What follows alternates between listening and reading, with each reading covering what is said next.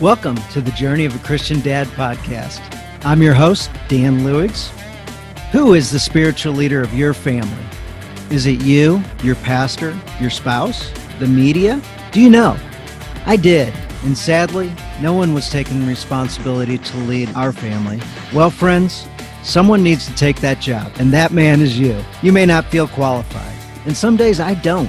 With the help of God and a community of dads helping each other on their journey, you can be the leader your family deserves. We welcome you to the Journey of the Christian Dad podcast. All right, get to read our iTunes review of the week. So our, nowadays it's called Apple Podcasts. So we got uh, Dante in Connecticut. Dante says, Dan's podcast is absolutely on the mark. He is an authentic and sincere person who brings his love of life and God to this wonderful podcast. Also, even though the title deals with dad, I strongly encourage everyone to take a listen. You will not be disappointed by the wonderful stories and lessons.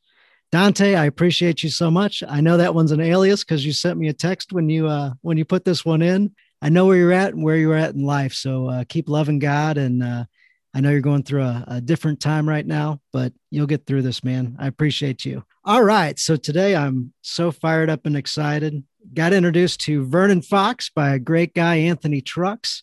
And so cool to, to be connected to Vernon. Not only did he play in the N F L, but he played for the Chargers, the Lions, the Redskins, the Broncos, played with one good friend of mine on two different teams, which is absolutely amazing. Got his jersey retired from uh, his high school, Cimarron Memorial, and uh, went to Fresno State, got his degree. Two-time all-W A C conference defensive back. Just absolutely amazing, all the, the list of football awards and stuff that you've you've accomplished. Coached a high school football team, won a title, associate minister at the City Refuge Church of God in Las Vegas, so the home of Stephen Jackson. So just absolutely phenomenal. And not only that, you're in leadership coaching these days and just retired. I guess we'll call it that from being a football coach. So what a welcome, Vernon Fox, to the podcast. Vernon, welcome. So excited to have you. Thank you so much for having me, Dan. I'm excited to be here. It's an honor and a privilege. Excellent. Excellent. I'm just so intrigued by the N F L background that you've got, especially with the teams that you were on. You got to play for, I don't know if there's ten phenomenal coaches. You got to play for three of them that are just off the charts: Shanahan and Gibbs and uh, Marty Schottenheimer.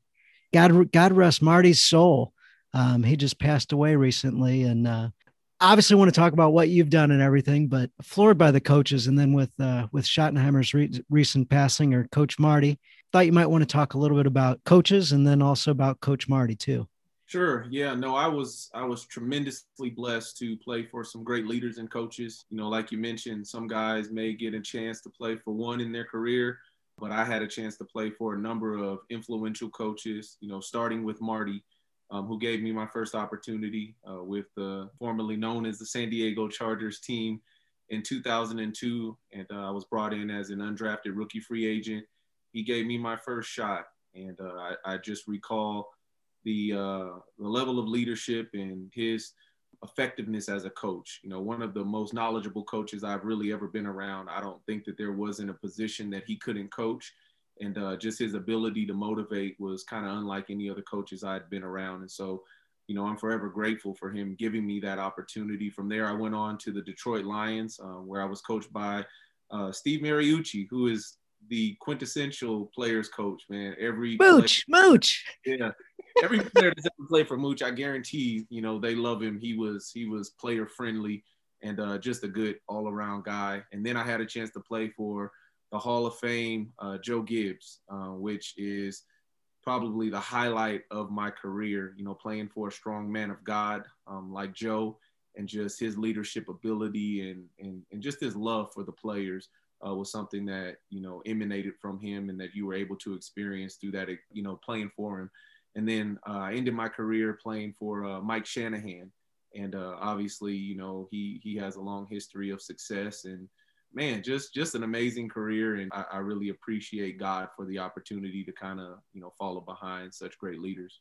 Wow. What did you take from a leadership standpoint from any of those coaches?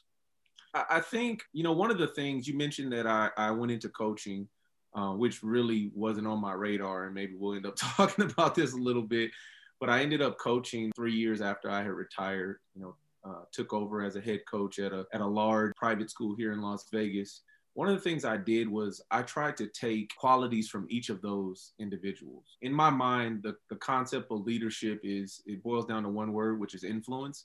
I feel like the most effective coaches have the ability to do two things. Uh, one is to motivate and one is to teach. And so each of those coaches kind of had their way of, of doing both of those things, um, or maybe they were really good at one. And so I tried to take qualities from each of them and, and really build the platform of who I could be as a coach and as a leader. There was tons that I learned from each of them. What about Marty? Tell tell us a little bit about Coach Marty. I, I I've read a few things about him. I've followed him for years. I, I went to college close by Kansas City, but I know he I know he had an impact on you. Yeah. So there's there's one one lesson that I saw you shared the other day. If you don't talk about it, I'll I'll I'll ask a follow-up to make for sure that we catch it. So I'll, yeah. I'll let I'll let you just share a little bit, and then we'll get into a few things. Sure. Um, you know, Marty was was really vital to me growing as a player, as as a professional. Um, I mentioned he he gave me my first opportunity there in San Diego. You know, the first thing I'll say about him is that he was the premier motivator. So I don't know if you've ever seen, like, you know, his story on N F L Network, but like he is the one that could jerk tears out of you before a pregame, you know, or or at halftime. His speeches were just kind of second to none. When I say when I say a motivator, like he he literally could could make you want to run through a brick wall. And and the thing I loved about him was that he could teach you how to get through that wall as well. So it wasn't just like, you know, pumping you up for fanfare. Like he could really kind of motivate you and teach you at the same time. Um, but some personal experiences I had with him, uh, my rookie year, I, I was fearful mess. You know, I walked in, I was a six string strong safety. I was the smallest guy, you know, in the defensive backfield at safety, and, you know, playing behind guys like Rodney Harrison and Junior Seau. And it was, it was crazy experience. And I, I remember just, you know, going to work every day and just saying, I'm going to, I'm going to just do everything that I can in my power to prove that I belong here, and just playing through the fear, to be honest. And uh, I remember he came up to me one day on the field, and he goes, he goes, man, you know, you are a gem. He's like, you, you are one of the, the, the best finds that we could have gotten, you know, as a free agent. He's like, I'm really not sure how you got through without getting drafted, but we're happy to have you. And that made me feel like I, I can't even explain the words, because I was kind of struggling with my confidence, and, you know, not getting drafted was something that really kind of impacted me and, and was a huge blow, you know, probably to my pride more than anything. And uh, so that was kind of the first experience. And then once I finally made that final fifty-three man roster, I was backing up Rodney Harrison. And in our first game of the year, he went down with an injury. So I, I went in, I finished the game. We won the game. We're on the plane. We're headed back from Cincinnati to San Diego. And and I walked by him, and he's like, hey, um, you know, come here. I need to talk to you for a moment. I'm scared to death, because I'm thinking like, oh no, maybe I'm getting sent home, I'm getting cut. You know, I, I didn't know yes. what, what to think in that moment. And he said, well, you know, Rodney is is injured, and and you're up. And I was just like, what do you mean? And he's like, we're, we're gonna be going with you moving forward. You'll be you'll be starting. And I, I just couldn't believe it, to go from being undrafted and one of the last guys signed to that roster to, you know, going into my second week as a starter in the N F L was just unbelievable. I, I was on the plane looking out of the window. You know, undrafted to starter in the N F L. Just, I mean, just nothing that but quick. God, yeah, absolutely, one hundred percent. And I was close to quitting, to be honest. You know, when I didn't get drafted, I was thinking, okay, well, I got my degree. You know, I, I, I had a postgraduate scholarship, and, you know, I could go and pursue a master's. I, I really considered giving up football. And to think that in a matter of four months, you know, how that story got flipped around, and, and, and things were totally different. I was just grateful. And so Marty was just a big part of that journey. The next week when I was starting, I was sitting there and I'm shaking and jittering, and, you know, I'm running out on the field when I shouldn't be. And he grabbed me, and he's just like, calm down. He's like, you're ready for this moment. And, uh, and sure enough, I, I went out, performed, we won. I got an interception against my old buddy, David Carr. It was, it was an amazing day. That's awesome. Did you play at Fresno with him? I did. I did. So, yeah, I was there. You know, a funny thing I tell a lot of people, you know, everyone's more familiar with Derek Carr now, a lot of the younger guys. Yeah. And I tell him, I'm like, man, Derek was like a little kid running around when I was there with, with his bigger brother, David. He he was the man back then. So these uh, different coaches and things, and Marty saying what he did to you reminds me of like when I was growing up, there was the coaches and then assistant coaches and different things. And then the dads, like right. we just had such an, they had such an influence on me, such an impact on me. And there were certain coaches that had that way, like, like Marty did for you, that just gave you so much confidence and made you feel like you belonged and you were vital and the team needed you. And so I, I loved hearing that story about, about Marty, what he did for you. I was talking to a guy, you know, Dre Bly, and I yep. said, hey man, you know, a defensive back, pretty dang good cornerback. And I said, hey man, uh, what was it like playing for Coach Martz? You know, Mad Mike, little, little bit crazy, a little bit eccentric, certainly had a big personality. And uh, it seemed like he could chew some guys pretty good too, like just get on them. And Dre being a defensive back and Mike being an offensive guy, I expected to hear maybe a little bit different viewpoint than uh, the offensive players. And instead he jumped out. He goes, I love playing for Mike. Yeah. So what was it? You know, all the passes and all the catches and the high flying, you know, we scored a whole bunch of points and you could, you know, do whatever you did on defense. And he goes, no, he goes, Mike said, if you see a play, make it. I believe in you. You can do it. And he goes, he did that for everybody. Offense, defense, special teams. It didn't matter. He totally had your back. If you believe you can make the play, he goes, and he would always try to set you up in a position where you could do it. I mean, he didn't even mess with the defense. He goes, no, nah, he really didn't know too much about defense, but he did know talent and he, he inspired confidence. And, and like you said, you know, because I felt like I could, he, and in this Dre's words, because I felt like I could run through a brick wall for that guy because he believed in me so much yeah. that I didn't have a fear of making a mistake. Right. I think it's important, you know, listening to you and hearing you say that those were some of the things that as a coach, you know, I remembered as a player. You know, I, I guess my approach to coaching was that everything I felt like I needed as a player, I tried to offer my players. Anything that I felt hindered me or became a stumbling block for me as a player, I tried to avoid those things and, and tried to teach my staff to always be considerate of putting, you know, the student athlete first. And so that that really was just my approach. And, and like you said, so many young men, they just need to, to feel like someone believes in them and to feel like, you know, they can do it because it's not something that they hear every single day. And, and then offering them balance where they understand like, hey, I, I want to I want to pump you up, but I want to challenge you at the same time. Because the other aspect of those great coaches that I didn't mention is that, yeah, they, they they could get on you and they could hold you accountable as well. And I think that's important. It's the same thing, you know, as with the father. I'm a father of two. And as much as I want to love my kids, as much as I want to nurture them and I want to cultivate and pump them up and build their confidence, I also want to keep them humble. And so I have to find that delicate balance in where they know I'm their number one supporter, but they also know I'm not going to let them get by without being excellent or performing to the best of their ability at whatever it is that they do. Yeah. And how old are they? So my daughter is thirteen. She'll be fourteen here in uh, about a month. And my son is eleven. Okay. Okay, man. I'm, mine are eight and seven, both daughters. Nice. and, and I can see that thirteen, fourteen year old coming. oh, yeah. Oh, yeah. It, it's felt like she's been a teenager for a lot longer than she has been. And it just got intensified when she really became one. So yeah, yeah, yeah. Any, any tips for those of us that haven't made it to there yet with daughters? Like uh, talk to me. I, I don't know if I'm qualified yet to give advice.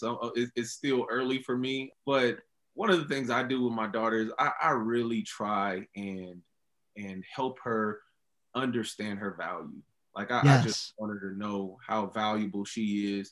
And, and even when it comes to just expressing the things of God and, and God's plans for her life and, and who she is and how he designed her and created her, I, I try to highlight all of her gifts and all of her talents and, and to make sure that she knows if she, if she doesn't hear from anybody else, I want her to hear from Dad.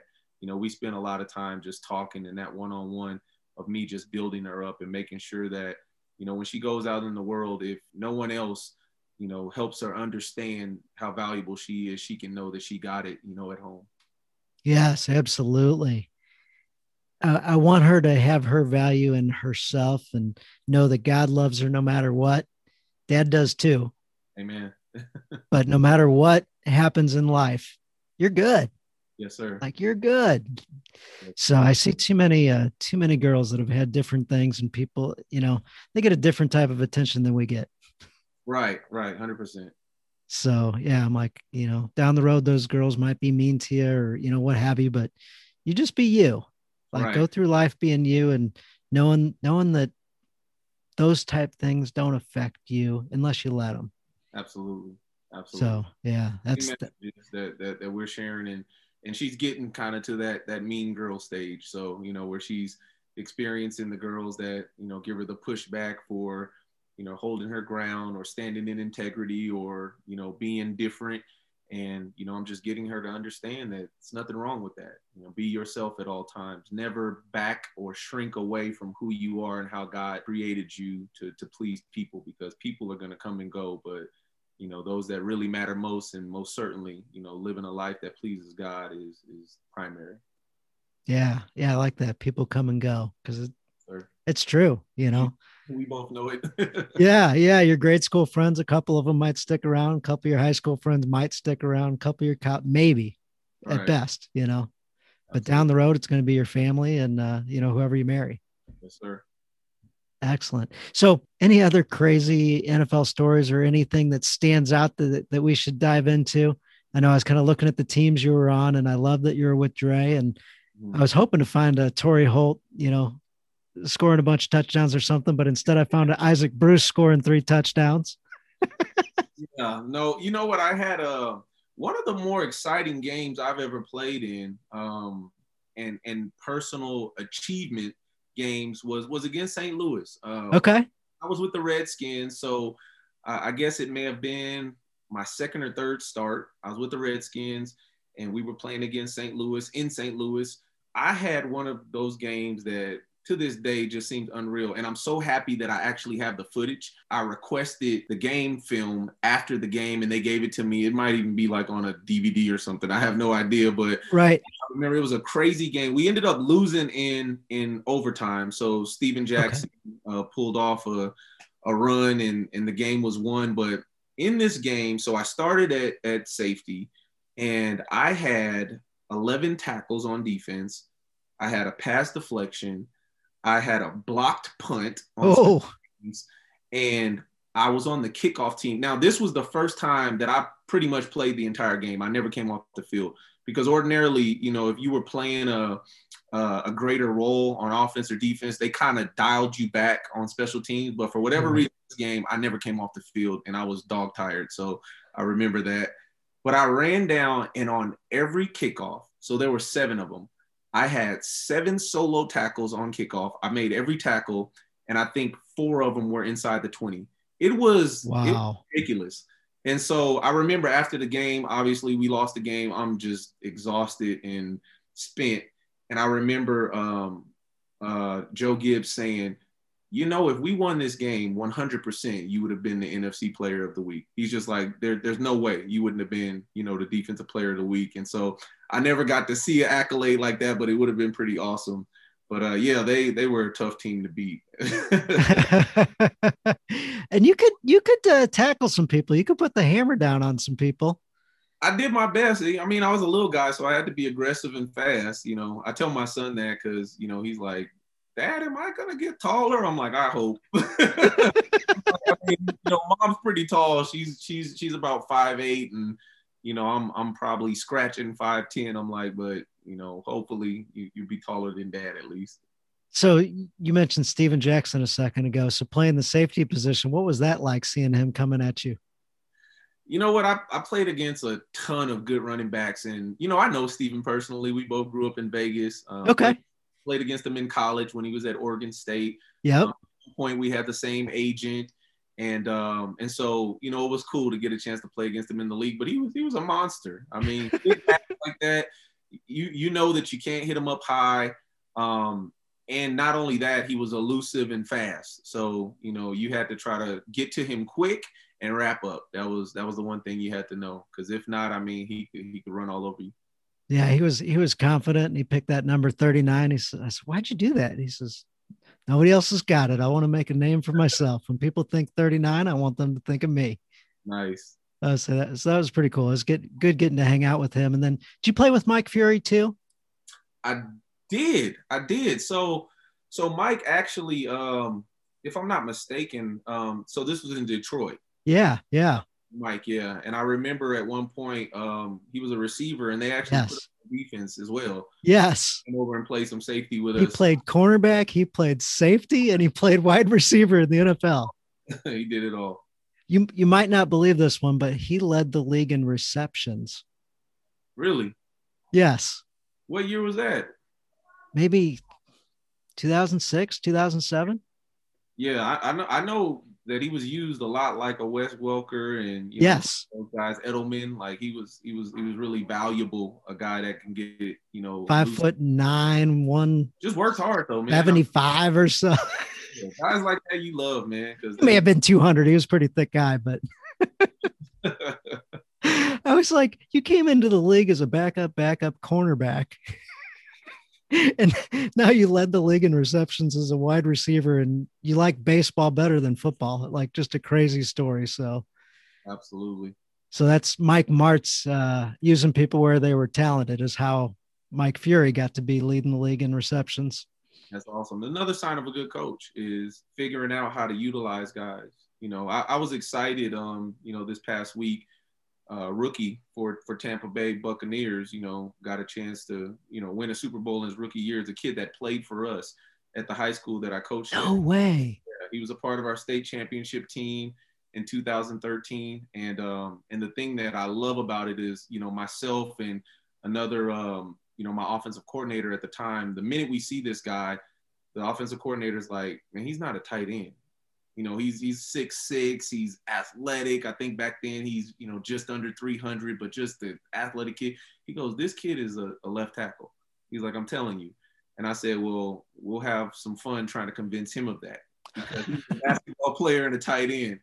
And uh, sure enough, he he took to the position, ended up being – Uh, lineman of the year, both on offense and defense, his junior and senior year. Uh, went to Boise State, and and now, you know, in his first year, wins a Super Bowl. So it's pretty cool when you can. I, I think that's a sign of a good coach, when you can see where a guy is valuable and, you know, help him realize his potential. Yeah, yeah, that is amazing. And uh, you might tip him tip him off that uh, he might not be going back to the Super Bowl every year. I won't spoil it for him. I was talking to Torrey Holt, and Torrey's like, man, I, I win the Super Bowl my first year. And I just thought we had such a good team. We just keep going back. Oh, man, talking to a guy that made it to the playoff one time in eight years. So yeah, uh, yeah. It's rare. It's a rare experience. Yeah, absolutely. So transitioning from uh, N F L to high school coaching, and now with your leadership, what are some, like, when you think about family, when you think about leadership, what are some things that you think about uh, that you want to impress upon your family, maybe some core values and things that you build around? You know, there, there, there are a few, you know, core values that I think are um, transferable, uh, whether it's as a parent, it's as a coach, um, just as a leader in general. And one of those things that that I really stress upon anyone that spends a significant amount of time around me, you'll hear me talk about intentionality. I feel like you have to be intentional in order to achieve any level of success, um, any goals that you set for yourself, um, any mission that that you subscribe to. There has to be a process of intentionality. You know, a lot of people just hope, wish, pray, and and that's great. I mean, even having faith, you know, the Bible tells us that faith without works is dead, you know, mm-hmm. So we can hope, wish, pray, uh, trust God that, that things will happen and, and work out the way that we want them to, but there's a requirement on our part. And, and that means waking up every single day um, and being intentional about running in the direction of the goal that it is that you're seeking to accomplish. You know, I like to say it like this. Goals are kind of like the first downs on the way to the touchdowns of your dreams. And, you know, when you're, when you set these standards or these goals for yourself, for your family, um, for your organization, for your business, there are tangible plans and goals and action steps that you have to take in order to do it. And so it was just a reminder every day as a coach. You know, I, I talk about being intentional, you know, to my children. I tell them, you have to be intentional. When I have the chance to consult organizations or teams or businesses, um, I'm saying the same thing. You have to be intentional. Once you set that mission, that vision for your organization or your family, now you have to set a plan in place in order to get to where it is that you're trying to go. I love intentionality. And that's something that people have goals, concepts, things that they want to do. I'm like, okay, what's your plan and how do you, you know, ah, well, I'm just going to get it done. Like, well, there, I think there should be some steps in the way, and there should be some, you know, things you do every day, some habits you build and things like that. So it's, I'm like, okay, I, I like what we're working with. Now let's, let's build something into it. And even on like off days. So I talked to a lot of guys and I'm like, you know, what's your Saturday, Sunday look like, or what's your off days look like? Well, I, I don't plan anything for those days. Yeah. Okay. So with nothing planned on those days, what do you feel like you accomplish on those days? Oh man, it's family all day, every day. Okay. And what do you get out of that? Uh, whatever happens. I'm like, no, let's, I, I would think you probably want to change something, you know, whatever that might be. And they always, what do you mean? I'm like, well, do you want to work out on those days?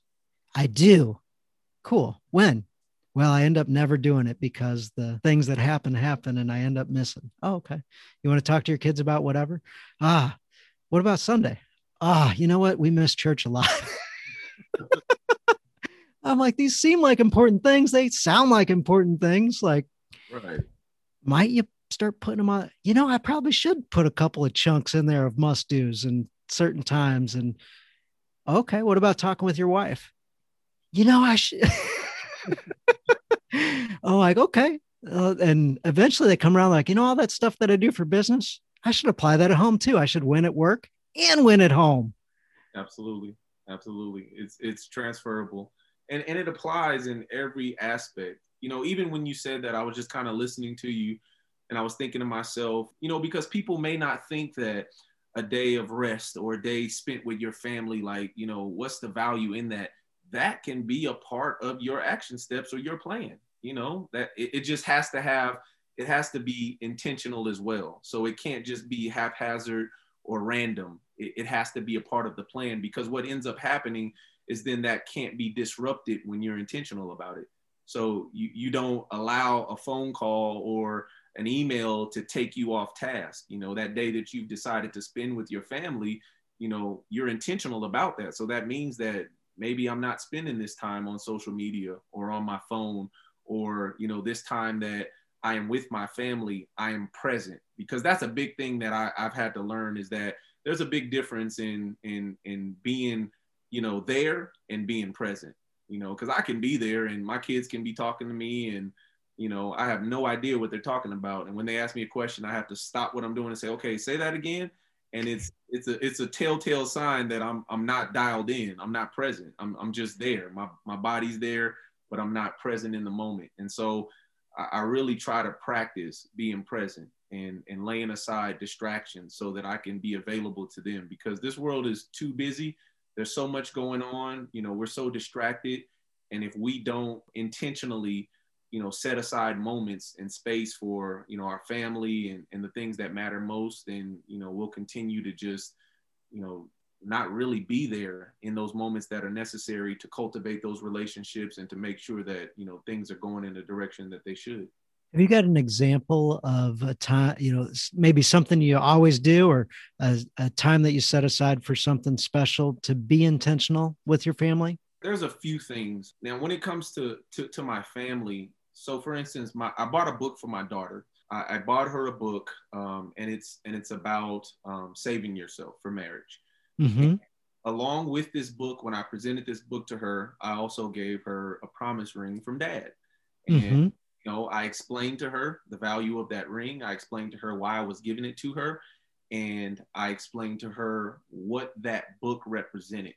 And so what we try to do is we set aside time where we sit together, just her and I, and, and I'll literally read out loud the chapter to her. So I'll read when I come across a concept or a word that I think maybe she doesn't know what it is and she probably wouldn't ask. I'll stop and I'll say, you know what that means? and she'll tell me yes. And if she does, I'll let her explain. And, and if she doesn't, then I'll do my best to explain. And if I don't know, I'll look it up so both of us can know. And, uh, and so we do that. We, we pray together and we have a discussion, and that's just time for me and her, you know, and, and I, I love being the one to present that to her and not allowing the world to give their concept of what, you know, sex and purity and, you know, what God's word has to say concerning it. So that's one thing in particular that, you know, at least with my daughter, that, that I try to do um, and build some consistency and intentionality around it. So you brought it up, so I'll, I'll dive in a little bit there. We've got dad, obviously male, daughter, obviously female. And a lot of guys I talk to say, oh no, that one's not for me. That's not my conversation. How'd you, how'd you come around to embracing that one? You know, obviously there, there's going to be a connection between her and mom. That's going to be different than dad. You know, yeah. there, there's going to be some things discussed that, you know, she won't get from dad. But but I'll tell you where where where I really, you know, felt prompted to kind of move in that direction. I've been watching so many things on T V, and I've been seeing so many, you know, just negative and and painful things that we see happen in our country, and you know, these cases of molestation, and you know, with the trafficking and all of these different things. And as as you see these things unfold in our country, you'll hear the testimonies of these victims, and it will be two, three, four, ten years that they've gone through these types of things. And, and this is the first time that they're ever coming forth and speaking on it. And I've always thought to myself, like, man, why, why didn't they say something? Why didn't they tell someone? And, you know, you never know everyone's dynamic. You, you, you don't know the circumstance that they're in. You don't know, you know, the threats that they're facing. You don't know if they even have someone in their life that they trust enough to go and have those conversations. And that prompted me to, to make sure that my daughter knew that, that, that I was a safe space for her, that there was nothing that she could not talk to me about, that I, I, I wasn't going to judge her. I wasn't going to, you know, make her feel a certain way. And I wanted her to feel comfortable having these types of conversations with me, even at a young age, so that, you know, if, you know, God forbid, some of these things were, were ever exposed to her, or, or she felt uncomfortable, or people made her feel a certain way, I wanted her to be able to come and talk to me and say, hey, dad, you know, this is taking place. You know, we've talked about this before. These are things that you've told me. And, you know, I don't like the way this makes me feel, or what do you think about this? Or from a male's perspective, you know, should I be concerned about this? So I, I wanted to open the door for those conversations. And, you know, it took a lot of prayer and bravery, because, you know, it's kind of uncomfortable to be there and talk about it. But, you know, I, I you just got to jump in. And and I, I want my baby girl to know that, that I'm a safe space, and that there's nothing that she has to shield from communication when it comes to me. Yeah, absolutely. So one of the, one of the guys I was talking to a long time ago, he told me, he says, it's not one conversation. It's a million little bitty conversations that lead you into it. So you got to start when they're young, and right. just keep going and going and going. And it's more natural. And, you know, that safe space, like you said, I, I got a group of guys that I mastermind with, and that was a question I threw to them. How do you, how do you provide a safe space for your family? And part of it was having conversations like that, being open to it. And um, yeah, I definitely do think that, that us guys, us dads, have a role in our daughter's life to talk about those things. Yeah. No, absolutely. And and that's how it started for me. You know, there there were there were very, you know, minuscule lead-ins that maybe they didn't see, you know, the build-up. But, you know, I'd ask small questions, you know, if it was just, and I, and I always do it one-on-one. I never try to, I don't make them uncomfortable together. It's one-on-one conversations. And I, I ask small questions. Hey, you, you know, have you ever heard of this? Or, you know, are, are kids your age, you know, talking about this kind of stuff? I just do things like that. And it kind of makes them feel comfortable, like, oh, you know, I, I can I can talk about this, or I can ask him a question. So that, that's try, what I try to do. Yeah, that's good. That's really good. What about uh, what about you've got some, like you told me earlier, cover, guide, lead. Like I'm into, I always think from a perspective of love God, love your neighbor, love God above all else, and love your neighbor as yourself, which also means you need to love yourself and figure that part out too. You know, you can't love somebody else if you don't love yourself. But then I, I break that down into protect, provide, and humbly lead your family. Yeah. And then I also include fun just for me, because I can get pretty focused and everything else. So I always got to make sure I'm incorporating fun into wherever I'm at in life. Otherwise I might get super focused on accomplishment as opposed to enjoying it also. Okay. Um, but you talk, what's that? I can be guilty of that as well. uh, and earlier you talked uh, before we started about cover guide and our cover lead and guide. Uh, you want to get into that a little bit? I love that coming from a defensive back. Yeah, yeah. And and, and it, that's funny because it, it's so relatable, you know, when it comes to that, you know, as a defensive back, that, that's kind of one of the things. As, as a safety in particular, you know, you're kind of one of the quarterbacks of the defense. So, you know, you're kind of guiding things. You know, you're the lead on communication on the back end. And and then also, like, obviously, you're you're, you're covering. They, they like to call the, the free safety the angel of the defense, you know, the yeah. defense. Deeper than the deepest, you know, I mean, you're the last line of defense. And so I feel like that as a father as well, you know, that my role is to cover my family at all times, you know, to protect them. And, and that's in every sense, from a physical standpoint, you know, from a spiritual perspective, to lead out and be the example. You know, I want my kids to see me praying. They know, you know, the spaces in the home where I spend time with God. And so if they pop in and they look and they see me, they know, like, you know, this is, this is quiet time for Dad, and they don't say anything. Or, but I want them to see those examples because I want them to see my discipline in those areas. Um, and so that's, that's a part of my leading, and then just guiding them in, in the things of God, and, and, and teaching them to be uh, a young man and a young woman of character, integrity, accountability, excellence. Um, I'll give you an example. You know, my yeah, son, please do. He, uh, he, he's, he's big into, into video games. So he, okay. he video games, and it just kind of came out of nowhere. I, I don't know. Cause he's, he's a little sports guy too. So he, he loves football. He loves, you know, athletics. And all of a sudden um, he, he got this affinity for video games, and it just came out of nowhere. And so he would, you know, ask me about certain games, and there's certain games I just wouldn't let him play. And in the beginning, he didn't really ask questions. He's a good kid. And and I appreciate the fact that that that my kids, even when we're not around, they'll try to honor, you know, the things that we've asked them to do or not to do.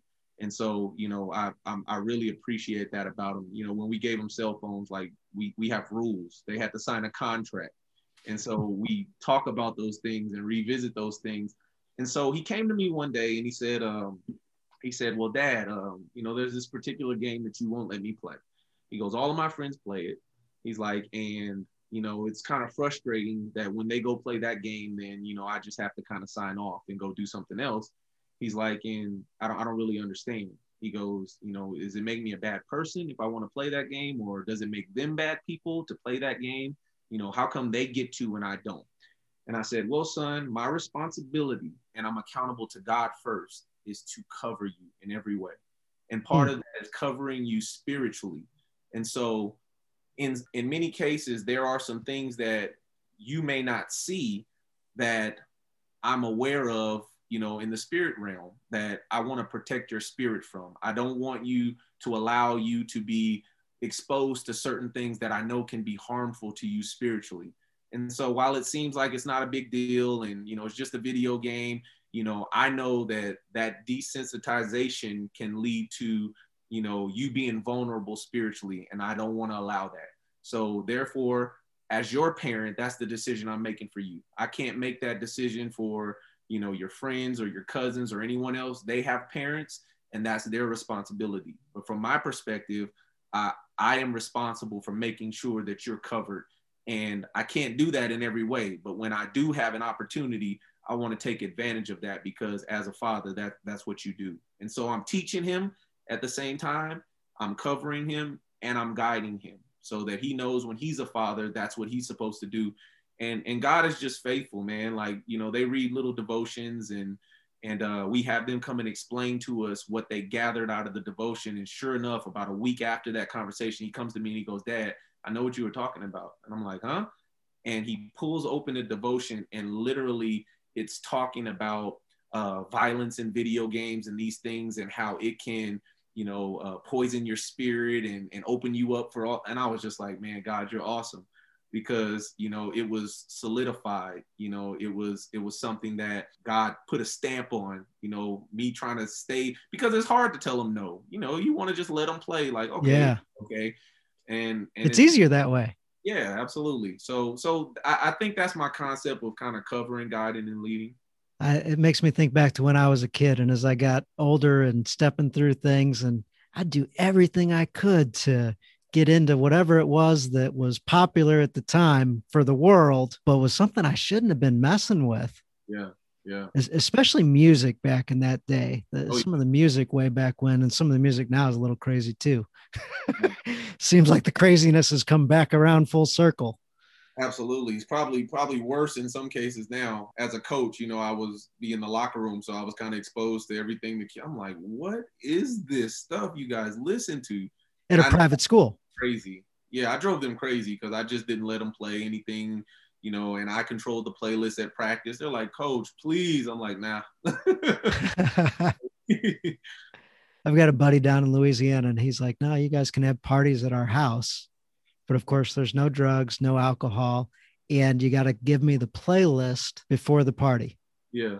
I'm like, no way. That's awesome. So it's cool you do that too. Yeah. Oh yeah. Yeah. The funny thing about it is their concept of clean is totally different than, than, you know, the, the real concept of what clean music is. You know, it's a lot of suggestive things that are maybe blanked out. I'm like, nah, guys, like, I, I just can't allow that, you know? And so they got used to it. I'm sure it drove them crazy, but you know, I, that that's my job. That's a, that's a part of our responsibility as leaders. Yep. And now you're doing some leadership coaching, uh, decided to retire from high school coaching, which had to be tough, and transition over to coaching, I assume, men, women, anybody who's out there that's looking to do big things. Yeah, definitely. So, so one of the things, kind of the way things worked out for me is when I, when I retired in two thousand ten, I kind of went directly into public speaking. And so okay. I've been doing it all along. But, you know, as a as a as an ordained and licensed minister, naturally, I, w- I was speaking on a regular basis and ministering. But then I kind of went into the motivational realm where I was doing some motivational and inspirational speaking that transitioned into leadership uh, development and leadership uh, coaching. And once I started coaching, I was kind of just doing it in the off season. So I travel and I do some things. And ironic enough, coaching opened up some doors for me for speaking. So I was actually like then becoming like a consultant for coaches and different people. And uh, when God kind of gave me the red light on, on my coaching career and, and told me that that was over, the, the next natural thing for me to go into was, was just the coaching, the speaking. Um, I became certified as a life coach, and as a minister, naturally, it's just something that you do on a regular basis. And then more recently during the pandemic, I started developing a, a, a true platform. So Uh, right now, I'm in the process of rebranding, and and what I'll be um, starting is it's called Culture Coach. And so um, I'm huge on culture. A lot of the things that that I teach is about culture transformation, about leadership development, um, about program and processes and foundational development of your organization or team. And so that's that's kind of really what I'm going to start focusing on. I think kind of the basis will will focus on coaches first of athletic programs. Um, mm-hmm. I have great opportunities to kind of do some leadership development and culture transformation within teams and organizations. And so that that's really what I'm digging into right now. And, you know, God has me kind of just really fine tuning that and taking the experience of those seven years and the things that God taught me through that process, the successes, the failures, and uh, just building a platform, you know, an online course, group coaching. So I'm excited about it. Wow. So Culture Coach, and then that gets all intimidating with the the websites and the marketing and the... Oh, yeah. Yeah, that part of it is, boy, I, I tell you, I, I'm not good at self-promotion, to be honest. I've always felt uncomfortable with that. You know, it, it's just, I've been one of those people where I just kind of show up, do my job, and, and that's it. So it's really hard when you step into the space of virtual marketing and promotion and social media. And, you know, when I do social media, it's really just to help people. Like I'll, I'll jump on and I'll, I'll, I'll make a video, and it specifically, like, God gives me something. And I'm like, I just want to share this with, you know, if it's just one person, you know, I just want to do that. But having to try to build a following and, you know, you're promoting constantly and you're selling, and that part of it is difficult for me. I, I realize that's a part of being an entrepreneur, but it, it does not come easy. So um, I, I pour all of my attention and focus into the content. I'm like, okay, God, I just want to provide something that's valuable and helps people. And, you know, however you help me to, you know, make a living from that, then so be it. But ultimately it's about helping people at the end of it. Yeah, absolutely. I'm I'm a big believer in just get good at what you do, get good at your craft, and then good things will happen. And I always encourage others, hey, if you like what you saw or did, or, you know, how I helped you or what have you, love for you to promote in some way, you know, like with this podcast. Hey, love, love for you to do an Apple podcast review, right? And type something, like the typing part's the big deal. Yeah. And in, in public speaking or coaching or what have you, I'd love an introduction. If you see somebody that might benefit from a conversation with me and maybe something else, just love an introduction type thing. Yeah. And using their story to promote you. So let, let others' lips promote you, not your own. Absolutely. I think that's in the Bible as well. It is. It is. I'm, I'm a big fan of Luke fourteen eleven. It says, let those who exalt themselves be humbled, and those who humble themselves be exalted. So there you go. You know it. I, I do my best to work at staying humble. I don't want God to have to humble me. That's right. Absolutely. I found every time that I got prideful or started hanging around others who are prideful, I became prideful. Yeah. And man, there was a fall coming. Yes, sir. That's before the fall. Yeah. Of the seven deadly sins, that's the one I look out for. Yes, sir. Because it usually comes before all the other six. Yeah. And it's sneaky. You you can't see it. You know, it's one of those things that oftentimes you don't recognize in yourself. Others can detect it better than you can. Um, but when God exposes it, it's best to deal with it right away because it has the ability to take over. Yeah. So I, you mentioned accountability earlier, and I give people in my life permission. I'm like, hey, if you see something, please come talk to me. Yeah. If I'm stepping a little bit off, you know, correct me right away. I'd rather, you know, take one step to the left and get back on the path than be ten steps off and lost. Absolutely. Absolutely. It's, it's, it's vital to have those people who have permission to, to check you, you know, so to say, um, because if not, man, when you operate on an island alone, it's a dangerous space. Yes. Yes, absolutely. So with the thought of families and dads and Christian leaders, Uh, have you got any thoughts about dads as the spiritual leaders of their home, and maybe an example of one way where you've stepped up to do that? Yeah, I, I, I'm a firm believer. Obviously, as a as a minister, you know, one of the things that I get the opportunity to do is officiate weddings. And so Ooh, know, this is good. I have a, I have a requirement when, when I officiate a wedding. Like, I don't just do it just to do it. Like, I, yeah. I, I need to have a minimum of, you know, a couple of sessions, premarital sessions with you. And that's part of the mandate, you know, that I place on, on a husband to be, is like, hey, you have to understand that this is, this is what God requires of us. You know, you are to be the head of your home. And that's not just, you know, to bring home the bacon, but, you know, in every way, you are to set the example, you are to set the pace, you are to, to develop the standard. And, and while I recognize that, that not everyone is going to have the, you know, spiritual acuity to, to perform that, you know, in a mature way, that's where it's going to come from first. If you can see that example in your home, man, that's going to, that's going to help you so much more than if you have to go out and experience the ails of life and then, you know, kind of be exposed to it later just by happenstance or, you know, God's divine orchestration after all of the pain and the struggle. You know, we're going to experience that anyway. You know, my kids are not going to live a perfect life. They're going to go out, they're going to make mistakes, they're going to be human. But what my goal is, is that they will have seen what a healthy marriage looks like. They, they will have seen what a dad who provides, a dad who covers, guides, and leads, you know, and, and, and I think that really helped me because I saw that at home. You know, my dad is, since I've been a kid, he's been my hero. You know, growing up, people say, you know, all these people were their heroes, Michael Jordan, and, and, and yeah. every, people ask me, you know, I can remember back being six, seven years old. And I remember people will be like, man, who's your hero? Who do you look up to? And it's always been my dad. Talk like, about your dad for a minute. Yeah, absolutely. I mean, I'm named after him. So that's one of the coolest things, you know, and, and I try my best to, to, to be like him. You know, I, I just, I saw the example of a selfless father, of a selfless husband. Um, to this day, I mean, he he lives to please his grandkids or, you know, or or his children. Like, he just covers us. He takes care of us. Um, he treats my wife like it's his natural daughter. You know, he, he's just always been that example. So I had a great example to look up to. And so that that was the example that was set for me. And so that's what I want to set for my children and my son in particular. Like, son, this is what, you know, a husband looks like. I took on the same mindset as a coach, you know, because to me, coaching was more than just teaching X's and O's. Like, I felt like we needed to be mentors. We needed to be father figures. We needed to be godly examples, and everything that we were asking those young men to be, we needed to first be the example of that in front of them. So I did things on purpose. You know, if my wife came around, I would stop what I was doing, go and and and, and acknowledge her in front of the team, you know, kiss her in public, you know, yep.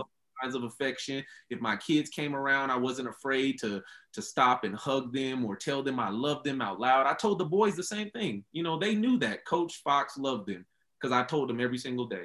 You know, when I prayed with them, I said, I love you guys. I wanted you to know that. And so, you know, it's just, uh, I, I think it's important to set that example. I had that example set for me, so I, I try to exemplify the same. Now with work from home and all that type stuff, my kids come in while I'm on Zoom calls and stuff, and I'm like, come on, you know, say hi to my friend, you know, say hi to my clients, my people, and everything else. And, you know, they leave and step out of the room. My, you know, whoever's on it, like, oh, that's so great that you allow your kids to, you know, whatever. I'm like, well, they're respectful and they know I'm doing some things, but like, I just love sharing life with them and just being involved with them. And, you know, anyway, I, this whole COVID thing has actually been great. I, I've loved it. I agree. There, there, there's so many lessons. I, obviously there's so much. There's, there's some things, you know, but from the family perspective, I've loved it. Let me clarify that to a degree. It really, it really helped my family in particular, just because we were, we were kind of in a rat race of life. You know, we live busy lives. Uh, my wife and I are heavily involved in ministry and just, you know, personal career endeavors and, you know, with the kids. And we were just constantly just running, running, running, running, running. And when we actually slowed down, you know, I, I, we realized like, man, there are areas of this house that we've never spent time in. You know, we, we weren't sitting down eating at the table together. You know, wow. we weren't We weren't cooking regularly. Like, it was just so many things that we were able to gain from that time. I bought a little box for Christmas, and it's a it's a it's a phone jail. So yeah, when we would sit together, we'd all stick our phone in the phone jail so no one could get their phones, and we had to talk and spend time together. Like, it's just stuff we didn't do. So yeah, I, I could say that there was a lot that we gained. With you a little bit ahead of me with how old your kids are. Okay. I'm like, what do you mean you weren't at the dinner table? Well, because they had stuff going on, oh, you know, yeah. sports and activities. And I'm like, that's what I hear about from all my other friends. Like, just you wait, just you wait.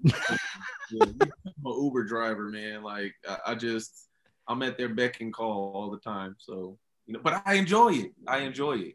And that was, that's I such walked- a good thing too, to be in the car one-on-one with them. Cause oh, man, yeah. people will talk in a car. Yeah. Oh yeah. one hundred percent. You have to. Yeah, something about being shoulder to shoulder with a guy or a person, woman, and you're looking this way, but your shoulders are, you know, and you, it just gives you a little bit different way of communicating and kind of permission. Right. It's probably easier for a guy like me too, because despite the fact that that I'm a public speaker, you know, I'm a preacher, all of this stuff, I'm I'm super duper introverted. Like, in these moments, I can I can talk and I feel comfortable. I actually feel more comfortable in a room, like in front of a bunch of people, than I do like one-on-one. Like, I start sweating if I'm in a car with someone, or if I'm in an elevator or on a plane and someone's talking to me that I don't know. Like, I just, it's weird. And my wife is totally opposite. Like, she can talk to anyone. She loves talking. Like, I'll put on headphones to like pretend like I'm doing something else so I don't have to talk. It's, it's weird. How funny. How funny. I've uh, heard other athletes also kind of tell me the same thing. They used to do those Beats by Dre's, you know, the big ones. That way they could be oblivious to the world. Nothing playing on them. So we always like to finish off the uh, the podcast with a challenge. If I was to ask you if you had something to challenge dads with, what would you think to, to throw out as a weekly challenge for them? I would say to establish a plan of intentionality. So you know, I, I and I'm kind of getting this from you in the moment, because one of the things that you said that I really liked was when you were talking about, you know, individuals that maybe you've asked before, like, hey, what do you do on the weekend, or what do you do here? And and I think all of us kind of have those dead moments where, you know, we, we don't really spend enough time being intentional about how we spend our time. I felt really convicted, I'll be honest, recently about how I spend my time. I, I really just like, you know, as I prayed and I was asking God, like, how can I be more productive? And, you know, in some areas, like I started looking at my time and I'm just like, man, I waste a lot of time. Like there's a lot of time that I just, I could be being productive and I don't. And so I started planning things out. I started writing things out. So that would be my challenge. So not just, you know, with your work schedule or, you know, making sure you go to the gym every day. I'm saying like that family time. Like how can you be intentional? What one or two things can you do every week? You know, maybe setting aside twenty minutes. If you got two kids, if you got one kid, if you got five kids, you know, twenty minutes with each of them where they feel like they're getting personal attention from you, you know, as a parent or as a dad. I just think it can go a long ways. I, I've developed a new level of closeness with both of my kids because of that personal time, not just time where we're all together and, you know, we're playing pool or riding bikes, but no, just, just me and you, buddy, or, or, or me and you, sweetheart. Like that time has been valuable. Yeah, absolutely. It reminds me of a short story. Something happened on a Sunday and it involved a few people I knew, and it was a little bit of chaos. And I knew there was a guy that had the answer, and it was a, a work-related type of thing. So I sent him a text, and he responds back. And the re- reply was, hey, if this has to do with work, would it be okay if this waited until tomorrow? Or if you want to catch up about, you know, family or something like that, I can, you know, call you in about fifteen minutes. I said, well, this is about work. I can catch you tomorrow. Yeah. No, I'm doing some personal development stuff, and I'm learning how to set boundaries, and I'm also learning how to value me, because it's something I don't do. Like I, I just give away my time, give away my energy, give away my focus. And, and so in doing that, one of the things that I've learned is to do things like what you say. And, and it's amazing the response you get from people. People honor that. When they see someone that's like, that sets boundaries and says, um, you know, well, I'm, I'm, I won't be on my phone after three. So, you know, if, if you can't get to me before then, the rest of the night, I'll be with my wife, or we're going out to dinner and I want, I want her to have my full attention. People really respect that, you know, and, and, and I didn't know, because I just wasn't doing it. I was just trying to be available to her and them, and, you know, having my attention divided. And I'm just learning, like, in setting those boundaries, like, it's an amazing feeling. Like Mondays, I, I don't do anything. Like not not for anyone else. You know, it's it's just, hey, I'm gonna be around the house with my wife. She doesn't work or do anything on Mondays. And so, you know, hey, we're gonna do a little cleaning up, whatever she wants to do. We may have breakfast, you know, but I'm not gonna do any emails, no work, none of that. I've just decided that, you know, since this year started, and it's been phenomenal. We got a pastor friend of mine here in town, and he's like, don't mess with me on Mondays. Not being mean, but like, hey, I'm I'm trying to recuperate, and this is my one day where I try to shield, because I got to work on Sundays, right? And, and you know, running a church and you know, running the services and stuff. I was like, oh, that's cool. Everyone, so he'll call me on Monday. Like, hey, man, he's no, it's okay. This one's within my rules. I'm reaching out about whatever. So having those boundaries and guidelines and stuff. And uh, something for you, I, I learned this a while while ago. There's a book called, um, uh, it's by Adam Grant, and I'm losing the name of it, but it's about uh, givers, takers, matchers, and givers. Givers are at the top and the bottom of the success ladder. The givers at the top have goals. Okay. The givers at the bottom that are just natural give, give, give, give, give, they don't have any goals attached to where they're going. The ones at the top always have goals attached to where they're going. And that's where some of those boundaries and just different things start coming in. And it's yeah. like a filter. Mm. So when you're in the focus given mode, something comes in and you think, does that line up with my goals? Right. I still want to help. Right. What's a way where I can give help, but maybe not an hour? Right. Because I want to go over here towards my goal. Yeah. or yeah, that fits in, but I got another, but anyway, givers, takers, matchers. Most people are matchers, but a lot of people are givers, and givers are the most successful, but they got to have goals attached to the giving side.